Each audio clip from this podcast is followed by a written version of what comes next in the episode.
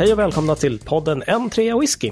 Här får du lära mer om whisky, destillerier, whisky, lingo, kuriosa och eh, nörderier om whisky. Och idag sitter jag här med eh, mina två vänner via internet och det är Mattias Elofsson. Hej hej! Och David Tjäder. Tjena tjena! Och själv heter jag Jeroen Wolfers och det här är en trea whisky.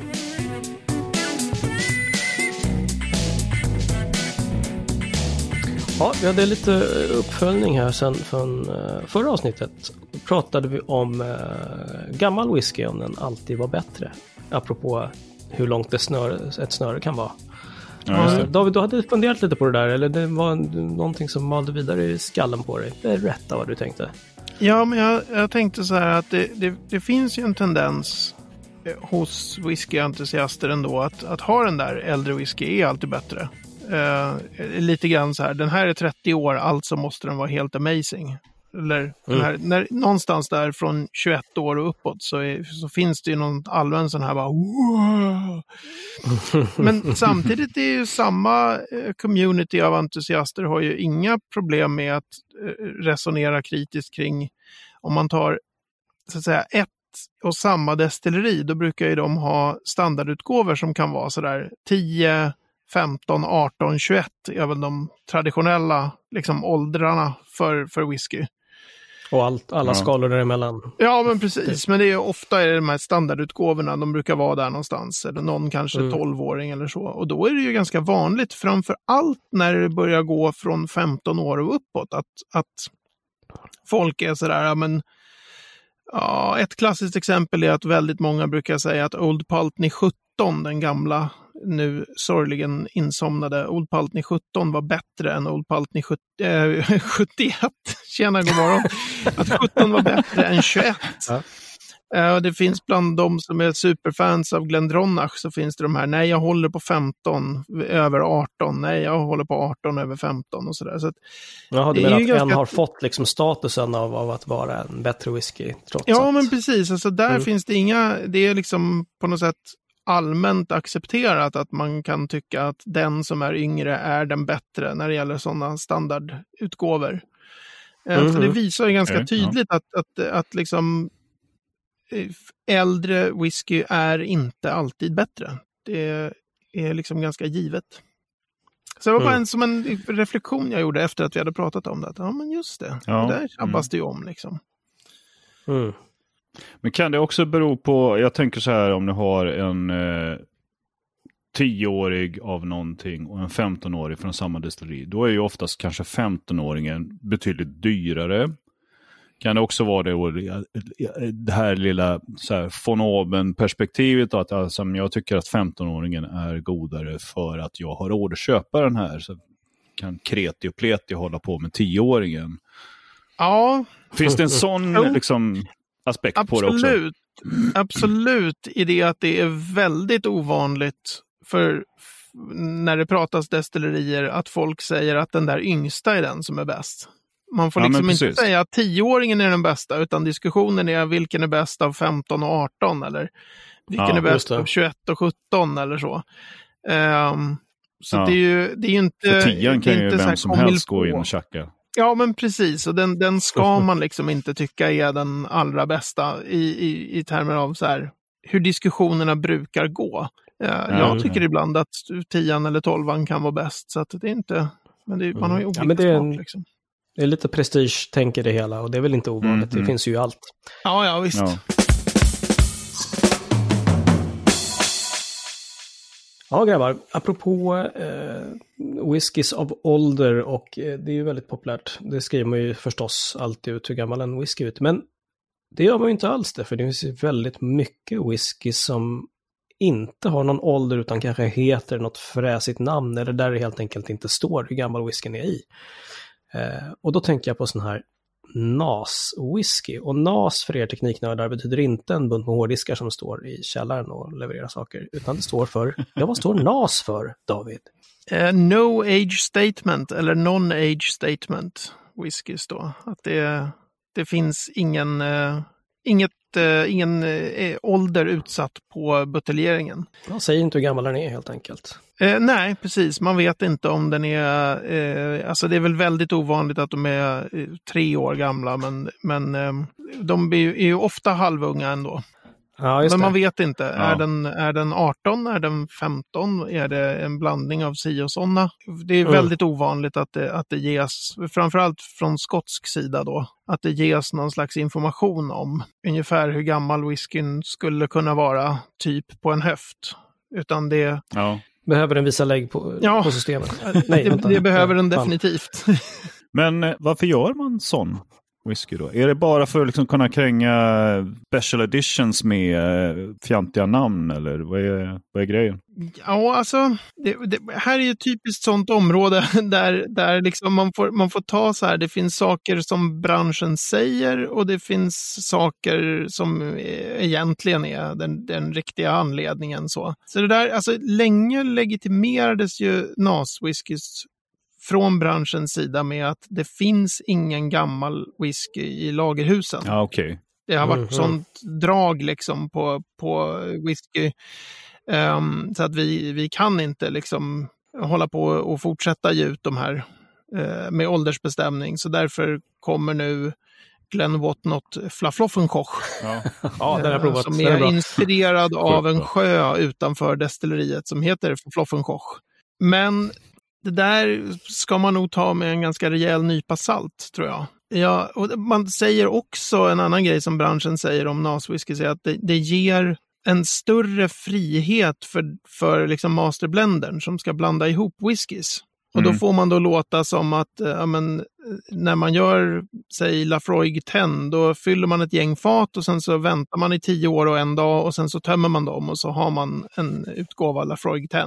Mm. Eh, som Mm. att det inte ligger något som helst arbete bakom.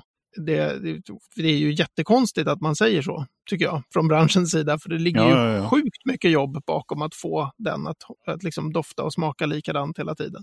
ja, ja, ja, såklart. Ja, det måste ju vara helt eh, bisarrt. Alltså, en, en, en liksom, vad ska man säga, någon slags levande organism eller som whiskyn ändå är. Att den, den ligger ju och mognar på sina fat och vädret kan vara helt annorlunda och, och, och kvaliteten på, på råvaror kan väl skifta en liten smula. Och sen ska du då ändå då få ihop liksom en arbegten så att den smakar och luktar arbegten som den Mm, quote on jag quote Mm, mm. alltid har gjort.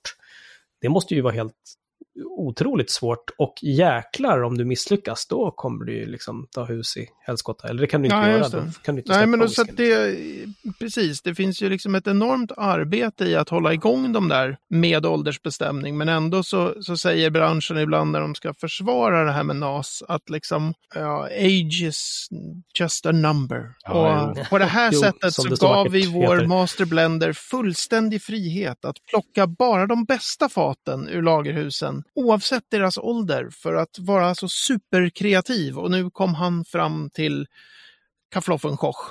Och så är det någon, Mhm. någon snygg story kring det där. Kring, alltså, det är ju det som en tioåring Mm. behöver ju inte förklaras. Det här är Lafroig 10, den är tio år. Ja. Men om man Ja, gör ut en ja. eh, Kaffloffenkoch, liksom, då måste man säga saker som den är inspirerad av det här och det här, eller den är si och så. Men så, så det säger man ju då, att, det, att man, kan, man får mer frihet att liksom ta några fat som är 13 år och några fat som är 5 år och några fat som är 8 år och några fat som är...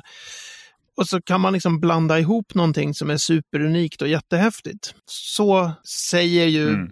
branschen då. Mm, mm. Eh, och, och de har ju, Mm. det har ju getts ut massor sån kreativ och häftig NAS whisky också. Men ganska ofta är det ju en ursäkt för att eh, sälja väldigt ung whisky Ja, till okej. liksom, ja, inte alltid eh, rimliga priser kan man väl säga. Och sen får marknadsavdelningen jobba, jobba som fan. Ja, precis. På att dra fram någon schysst, eh, någon schysst story kring det där liksom. Mm. Men vad tycker whisky-community om det här? Jag antar att det har, diskussionernas vågor har gått höga för att eh, Ja, måla lite. Är det folk är sura för att de gör det eller alla tycker att det borde alltid vara åldersbestämt på något sätt? Eller Alltså, vad, jag- vad, vad jag vi, tror att, idag att det har börjat bli en mer så här, det har kommit så mycket NAS-whiskys nu. Mm. Att, att den, den mest intensiva tiden av att folk, eh, inklusive jag själv, skrev liksom kritiskt om NAS-whiskys, den, den är, är kanske inte över, men det är inte, det är inte riktigt samma. Det har bedarrat kanske. lite grann, ja precis. Eh, och det blir alltid samma diskussion Mm. också, att någon säger "Öh, tusen spänn för en NAS. Och sen så säger någon, ja men tänk på Abelauer, eh, Mm. hur är det nu man uttalar det? Abona tror jag. Det är, det är ju skitläskigt. Abona Ja. tror man, men jag har för mig Mm. att den heter Abona. Men ja, eh, den tas alltid upp som i, i de här sammanhangen som, den är ju skitbra och den är NAS. Och, och det är Ja, okej. Ja, okej. klart Okej. att det finns skitbra NAS-whisky. Det vore ju horribelt om alla NAS-whiskys var, var liksom jättedåliga. Ja, jo. Ja, men då skulle de ju inte sälja antagligen. Alltså, en story kan ju säkert hjälpa till att sälja, men är det dålig whisky Nej, så i alla kommer fall det i det riktigt långa loppet flyga, så, liksom. så blir det svårt att, att fortsätta bara eh, sälja stories. Liksom. Men, men ett Ja, annat skäl Mm. till eh, varför det finns NAS, det är ju liksom det är ju jättesvårt om du är ett destilleri. Om man, whiskybranschen är ju unik på det sättet att du liksom ska koka sprit för att gissa hur många flaskor Lafroig 10 du säljer om tio år. Det är ju, det är ju liksom enormt Ja. svårt. Mm. Ja, Jag menar, den, kokar eh, man gin så är det så här, oj vad vi säljer, ja, koka lite mer nästa vecka då. Ja. Mm. Ja, ja okej, precis. Det finns ingen... Ja, just det. Nej, det men finns precis, inte och då, lagringsprincipen då där. Menar man att inte. Nej. NAS är ett sätt för en ägargrupp då, eller ett destilleri att titta på hela sitt lager och sen kanske förstå att ja, okej, om fyra år så börjar det bli lite ont om fem, till 15-åringen. Men då kanske vi kan göra på det här sättet istället. Alltså man kan blanda olika åldrar som ett sätt att liksom Mm. ha koll på sitt fatlager på ett annat sätt. Och det där är ju Ja, ingenting som branschen säger. Men om man som jag är tillräckligt nördig för att sitta och läsa så här forskningslitteratur där branschen pratar bara med, med branschen. Då kan man hitta sådana Ja. yttranden där det är så här, det här är ett skitbra sätt Mhm. för oss att, att kunna eh, hålla koll på våra lager på ett lite annat sätt och se till att undvika att vi får ont om sån eller sån gammal whisky. ja, men det är ju inte så himla Ja, konstigt alltså, det är Ja, ju det låter ju riktigt sunt å andra sidan. liksom, de, de gör ju det här, de, de ska ju tjäna pengar. Det är ju liksom, det är en business. Det är ju inte bara för att eh, vi gör det här för att vi älskar whisky. Bara det, Nej, det vore ju... degen ska ju in. Ja, ja, absolut. Det är ju inga konstigheter. att Det, det Mm. tycker jag man glömmer ibland. Eller alltså, whiskyentusiaster har en tendens att glömma att så här, det här är ju givetvis vinstdrivande företag. Det är klart att de gör vad de kan för att maximera sin vinst. Det jag kan tycka blir Mm. problemet, det är väl just om man, man presenterar saker och ting som det här är, är inspirerat av sjön. Eller legenden om det här och det här. Ja. Eh, och ja. det är liksom hand selected casks och complete freedom to the master blender. We found this hidden casks. Bla, bla, bla, bla, bla. Alltså de här, eh, alltså, Jada, jada, jada. ja, alltså massor med saker som man använder för att sälja whiskyn som liksom inte är sant. Och sånt Ja, ja, tror jag liksom i det riktigt långa loppet, du kan liksom Man har ju läst en del här pressreleaser som är så här uppenbart liksom bara ordbajseri. Det är så här, alltså är det någon som går på det där som står? Vad, vad, vad tycker du om det David? Ja, det har man ju.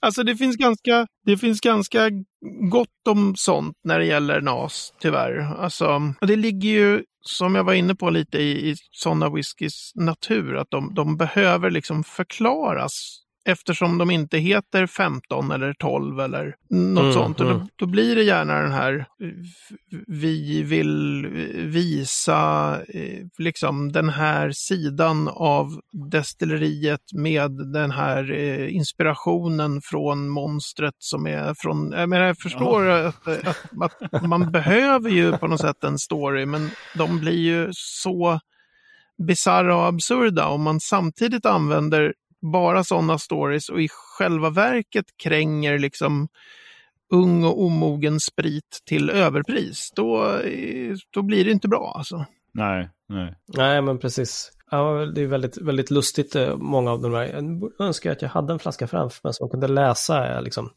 eh, från etiketterna. Det är precis Mm. som det, Glenn Whatnot som du pratade om, liksom, att eh, det, det ska hittas på, att, och framförallt just att det är råvarorna ofta då som, det skriver man ju nästan på alla whiskys, att det är totally Mm. hand selected och, och vattnet Mm. är helt magiskt, liksom, nästintill. Eh, Men man drar ytterligare lite längre när man hittar på nästa story. Men eh, vilken är, det, vilken är den bästa och sämsta du har smakat David? Eh, Bästa och sämsta NAS? Mm. Oj. Har du några? Eh, Ja, herregud. Alltså det finns ett företag som heter Compass Box som eh, ofta tas upp i, i de här eh, sammanhanget. De har ju gett ut ett gäng eh, NAS-whisky Mm. som har varit väldigt bra. Eh, alltså, direkt från minnet kanske, This is not a luxury whisky. Mm. Hette en whisky som de gav ut. Ja, Vadå, het, heter den det? ja. Okej, heter den så? Det, det är faktiskt det var ett, ett roligt namn tycker jag. Den var ju väldigt bra. Alltså. Ja, det är dessutom bra. Det är ju härligt förstås när man kan göra en sån grej. Ja, den, den är, den är en, en kul... Alltså, på, rent på minnet så minns jag inte nu om det är en blended malt, alltså med bara maltwhisky, eller om det är en blended whisky, med, alltså både malt och grain whisky. Jag har för mig att det är en blended whisky, men jag är, jag är osäker nu. Ja, den tillhör väl liksom, eh, men den tillhör bland de bättre. Mm. Vi kan lägga en länk i Ja. show notes. Det är riktigt skräp då. Ja, alltså dålig nas. Det, är så, det finns så mycket att välja bland.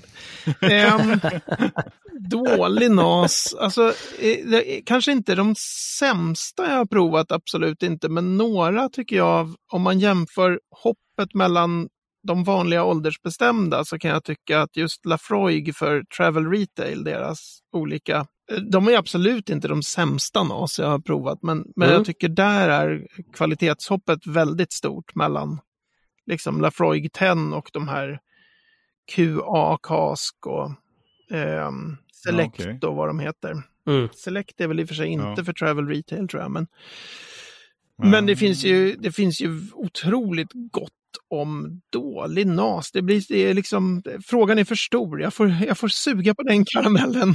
Ja. Ja, vi behöver inte Absolut. hänga ut någon här fundera heller. så vi. Ja, Nej men eh, bra NAS är ju, är ju nästan roligare om man kan rekommendera någon som är liksom bra. Och där var Abelauren som du pratade om, den Abonad eller vad, hur man nu uttalar det. Vi kan lägga en länk i, i, i show notes så kan man själv.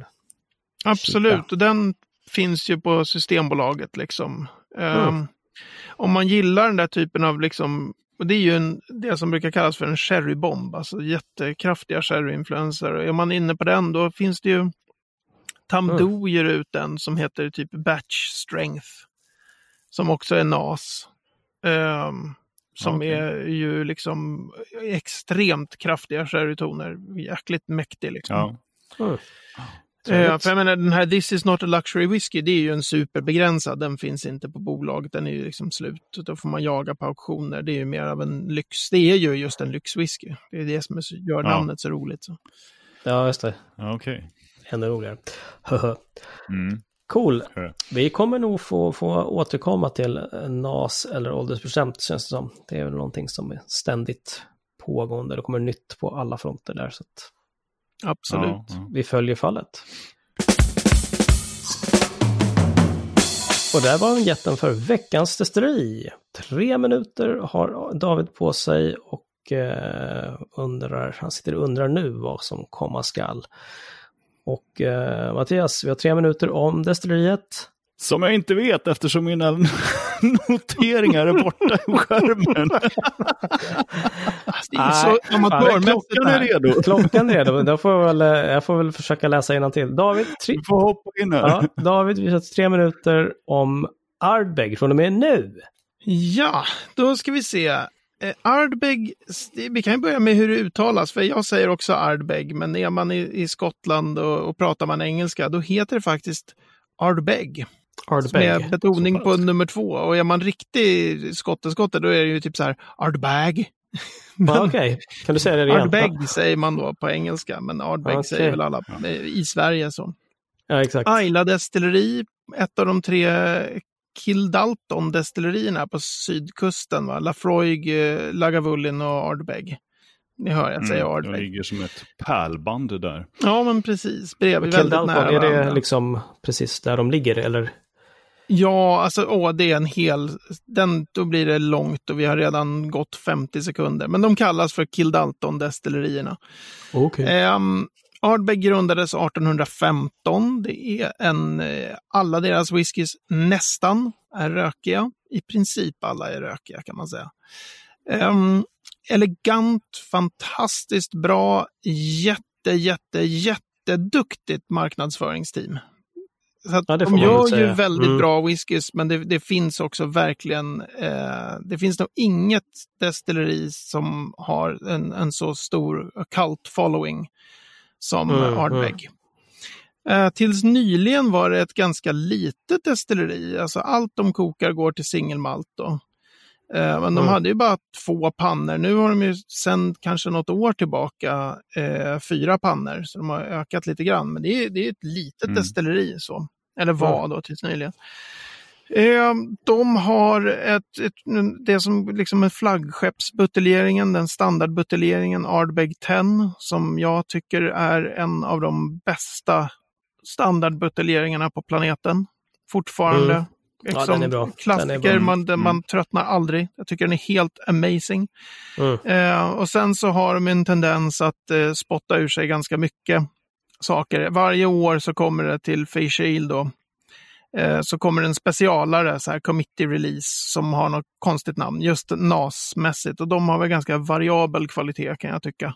Mm. okej. Eh, Men de släpper väldigt mycket och de har lite den här imagen av att vara så här, vi är lite crazy och annorlunda. Så vi har lite eh, eh, galna stories i, våra, i vår marknadsföring. Det, det är omöjligt att prata om destilleriet utan att komma in på just eh, att de är väldigt duktiga på marknadsföring. Ja, just det. Eh, jag vet inte riktigt vad mer. Det var stängt i en herrans massa år. Det drog igång igen 97 tror jag. Var stängt i, i, från tidigt 80-tal. Mm. Eh, och Okej. en sista, jag ser att jag inte kommer hinna riktigt på tre minuter, men en sista rolig grej är att de, de var nära att köra över hela destilleriet med bulldozrar. Och det enda som höll Ardbeg vid liv under de där åren när det var stängt, det var att man faktiskt kokade lite, lite whisky till, för att det behövdes till blenden Ballantines. Så alla ni som älskar Ardbeg, ni är eh, ni har ett krav på er att också älska Ballantines. Oh, den var hård. Okej, ja. Uppfattar. Eller vi har ett krav på oss. Jag älskar Ardbeg. Jag tycker Ja. det är jättebra. Ni hör, jag säger Ardbeg hela tiden. Men snacka bara Ardbeg. engelska, kom ihåg att säga Ardbeg. Artbag. Okej. Mhm. Ja, det var, det var nära, nog, Ja. nära nog tre minuter och eh, för, Ja, det gjorde du bra David. Tycker jag Ja, nog. jag kom på den där Ballantines-grejen där lite sent, så jag var tvungen att klämma in den. Ja, härligt. Ja, men eh, all, alla rökiga liksom. De gjorde ju en som heter Blasta en gång i tiden som jag tyckte var väldigt bra. Som Ja, nästan, just inte, det. var, Den är helt nästan inte var rökig alls, nåja. Mm. Och så sa det till Ja. någon, liksom, så, har du provat den här? Den är ju en Ardbeg, men den är inte rökig. För att vara Ardbeg, nej. Så kom det Mm. lakoniska svaret för det fanns ju en del rökstrimma i den. Men, men den var väldigt trevlig faktiskt. Den med. Ja, den var med på vår den här Ja. båtprovningen för en herrans massa år sedan. Jag har inte provat den sedan dess i princip. Jag Nej, minns den som trevlig. Den har otroligt dåligt rykte.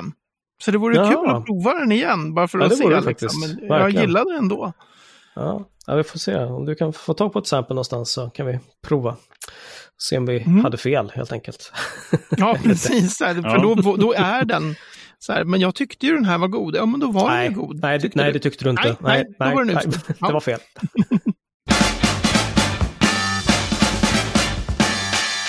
Ja, nej, men jag tänkte eftersom jag hade slarvat bort eh, noteringarna så har jag hittat dem nu och då kan vi gå vidare till eh, eh, avsnittets ord. Mhm. Ja, Och eh, avsnittets ord som David ska få laborera om lite grann, det är cask strength. Det är ju inget Mm. ord. Det är ju två ord. fan också. Okej, tillbaka till ritbordet. Ja, Fan, precis. okej. Ja, du får två ord idag. Ja, Cask strength. Bonusord. Cask strength eh, tror jag även ni vet vad det är. Ingen aning. Så gissar ni då? Ska vi se. Så kan jag sitta sen som en professor och säga det är fel. det är väl när man buteljerar eh, i, i den styrka. Alltså man vattnar inte ner whiskyn eh, vid buteljering. Exakt! Helt fel. Nej, det är helt exakt. okay. Alltså, man, det är liksom eh, det, det är spriten rätt ur tunnan, rätt ner i flaskan. Ja. Och formellt sett så... Bra, då slutar vi för idag. Ja. Tack, godnatt. Precis. Så att, och du kan ju också ta eh, fyra olika fat och så, så blandar du dem och så vattnar du inte ner och så säger du den här whiskyn är buteljerad på cask strength fast det egentligen är då casks strength. Mm. Ja. Eller vad man nu skulle... Men är inte det då en blend? Åh nej, nu blir det jobbigt. Ja, men om, alla, nej. om alla fyra faten är eh, just från Ardbag, då är det ju fortfarande en Ja. singelmalt. Så.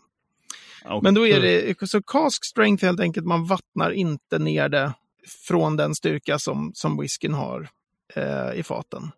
Och en Mm. grej som är rolig med det är att Ja. folk har en tendens att tro att så fort en whisky inte är buteljerad på 40, 43, 46 eller exakt 50 procent eller exakt 48 så är det många som tror att så här, det här är säkert eh, fatstyrka då. Men man kan ju välja att, att vattna ner ett fat till, säg 51,7 procent. Mm. Eh, och, så, och så tror alla bara att det där måste ju vara fatstyrka, för det var ju en speciell och, och ojämn eh, Mm. siffra. Mm. Eh, men eh, man får inte kalla det cask strength då. Men alla tror ju att det är cask strength förstås. Ja, okej. Ja, okej. Bara för att det är en eh, konstig ojämn Ja, procent. precis. Den är bara på, på liksom en, en hög alkoholstyrka. Så. Ja. Ja, ja, ja. Och Busigt. man kan väl säga om cask strength då liksom att det är ju väldigt, väldigt omhuldat av många.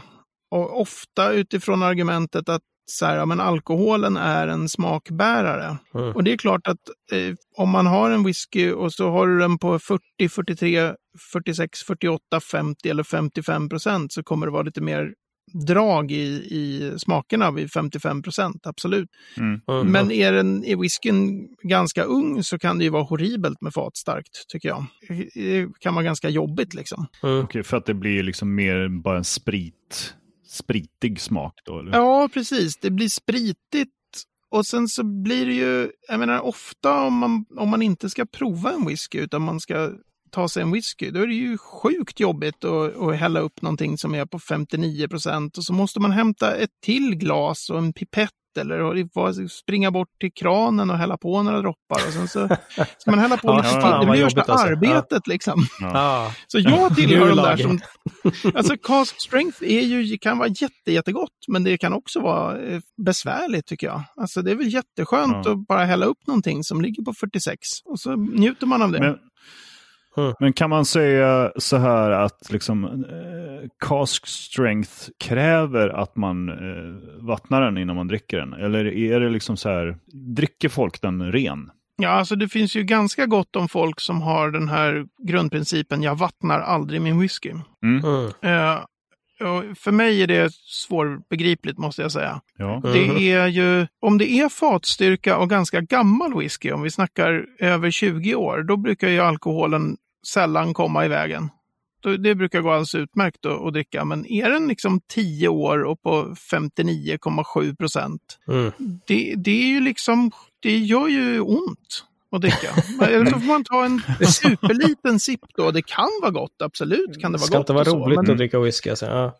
Ja, men man får ju ta superlilla sippen och sen så blir det den här första sekunderna i munnen är värsta attacken. Och, och Mm. Man ser ju ibland på whiskybarer folk som är så här, ja det ska vara den här, den är fatstark. Och så tar de sig en rejäl slurk och man ser hela ansiktet skriker ju bara, det här är skitjobbigt. Ja, Bara, man kan nästan känna hur ont det gör på, på tungan. För det gör det ju faktiskt om man liksom tar en sån där riktigt Ja, ja, men det alkoholstark kan och bli liksom lite håller den i någon munnen slags- lite så bara, oh, okej. Eh, Ja. ja. ja, men det kan bli någon fysiskt. slags eh, manlighetsgrej där kan jag tycka ibland. Mm. Eh, med lite så här, ja, jag vattnar aldrig och bara det här är- det, det går utmärkt att dricka på, på den här styrkan, det är skitgott. Bara, ja, Mhm. fast det, jag tycker att det gör lite ont det här. Ja. Det behöver man inte skämmas för att erkänna. Men sen, alltså all fatstark whisky blir ju inte bättre av, av vattning. Det vet man ju inte förrän man har provat. Men sannolikheten mm. att en whisky som är bara 10 år gammal och som ligger på över 55 procent kommer bara bli sämre med vatten, den är ju lika med nästan noll skulle jag säga. Ja. Mm. Men varför, varför, görs, varför görs då, eh, alltså varför producerar man cask strength om det nästan alltid är så att den kommer smaka bättre om man vattnar ner den? Ja, alltså dels finns det ju många som inte tycker att den smakar bättre när man vattnar ner den, så det är ju ett skäl. Men ja, det som är häftigt med, med eh, liksom fatstark whisky är ju att du får ju så många whiskys igen Ja, jag kan ju liksom prova mm. den på, som den är. Jag provar alltid all whisky på den alkoholstyrka som den har först. Mm. Och, och sen, sen kan man börja jag droppa liksom i lite vad som vatten, händer med liksom. lite vatten och sen kan man vattna lite till och sådär. Mm. Så att mm. om man tar uh, svenska Smögen, Per Kaldenby där, han har ju mm. buteljerat grejer på den här senaste uh, Primör Revisited, den var väl på över 68 procent tror jag. Holy crap. Okay. Um, där har du. Uh, och den, den mm. blir ju som liksom kanske 14 whiskys. För att det är ju helt meningslöst att hälla i så här en droppe. Då är liksom, men du kan hälla på lite grann. Och då har du en till whisky i glaset. Mm. Och sen häller du på lite till och då är det en annan whisky. Och sen häller du på lite till och då är det alltså... Mm, det händer mycket saker med, med en och samma dram. Liksom. Ja, precis. En och samma whisky kan dofta och smaka på många olika sätt. Och det är ju sjukt häftigt. Det jag menar ja, ibland ja. är så här, det är ju kanske inte riktigt en whisky, eh, alltså whisky som man bara Ibland vill man ju bara hälla upp en whisky liksom och njuta av den. Ja, och inte jo, hålla på och dutta med vatten precis hela tiden. Ja, just det. Men nej, då kanske du har någonting mer i skåpet som inte är cask strength. Äh, vad vet jag. Jag kanske bara kan man ta sig en Ballantines, nej förlåt, en Arbeg. Ja, precis. Exakt. Ja, jag, men jag, jag, vet, jag känner många sådär som är sådär att, att eh, de aldrig köper någonting eh, om det inte är fatstarkt. Liksom. Det är så här, nej, nej, varför ska man hålla på och betala för vatten? Och det, det, ah. så att det är ju olika... Ja, det lät också det, rätt coolt olika, faktiskt. Ah. Ja, nu, ja, det är ju lite så kanske, men sen har man ju olika smaklökar också. Sådär. Jag, jag tycker ja, nog ja, att åtminstone ung whisky, när den är rejält alkoholstark, det, det, det är ju liksom, ja, det kan vara ganska jobbigt. Då föredrar mm, jag att vattna. Mm, mm. Det, ska inte, det ska inte vara lätt att dricka whisky alltså. Det Nej, precis. Det ska vara en kamp. ja, en kamp, ja, precis. Yes guys, uh, då har vi kört avsnittets ord, vi har kört lite desteri, vi har pratat Ardbeg. Bra där. Tack, tack, tack. Jag har pratat mm -hmm. lite mhm. NAS-whisky och lite gammal whisky. Vad säger vi? Är det någon som har någonting att tillägga till kvällens sittning? Jag tror att vi fick med allt. Nu finns det inget mer att säga om whisky överhuvudtaget faktiskt. Nej, då är det lika bra att vi stänger oh. avsnittet. jo, David, det finns massor mer att prata om. Men det hinner vi inte med idag, utan det tar vi i eh, kommande avsnitt. Exakt. Ja. Det låter som en fälla. Denna lilla podd. Yes. Jeroen, signa av. Yes, det ska jag göra. Ni har hört en 3 whisky avsnitt nummer 5 och på n3whisky.se 5 kan ni läsa om det vi har talat om. Vi har lite länkar till whiskys vi har nämnt. Du kan komma i kontakt med oss och ge beröm eller eh, klagomål och önskningar eller bara säga hej. Tack för ikväll grabbar. Eh, tackar, tackar. Hej då! Hej då! Ajöken.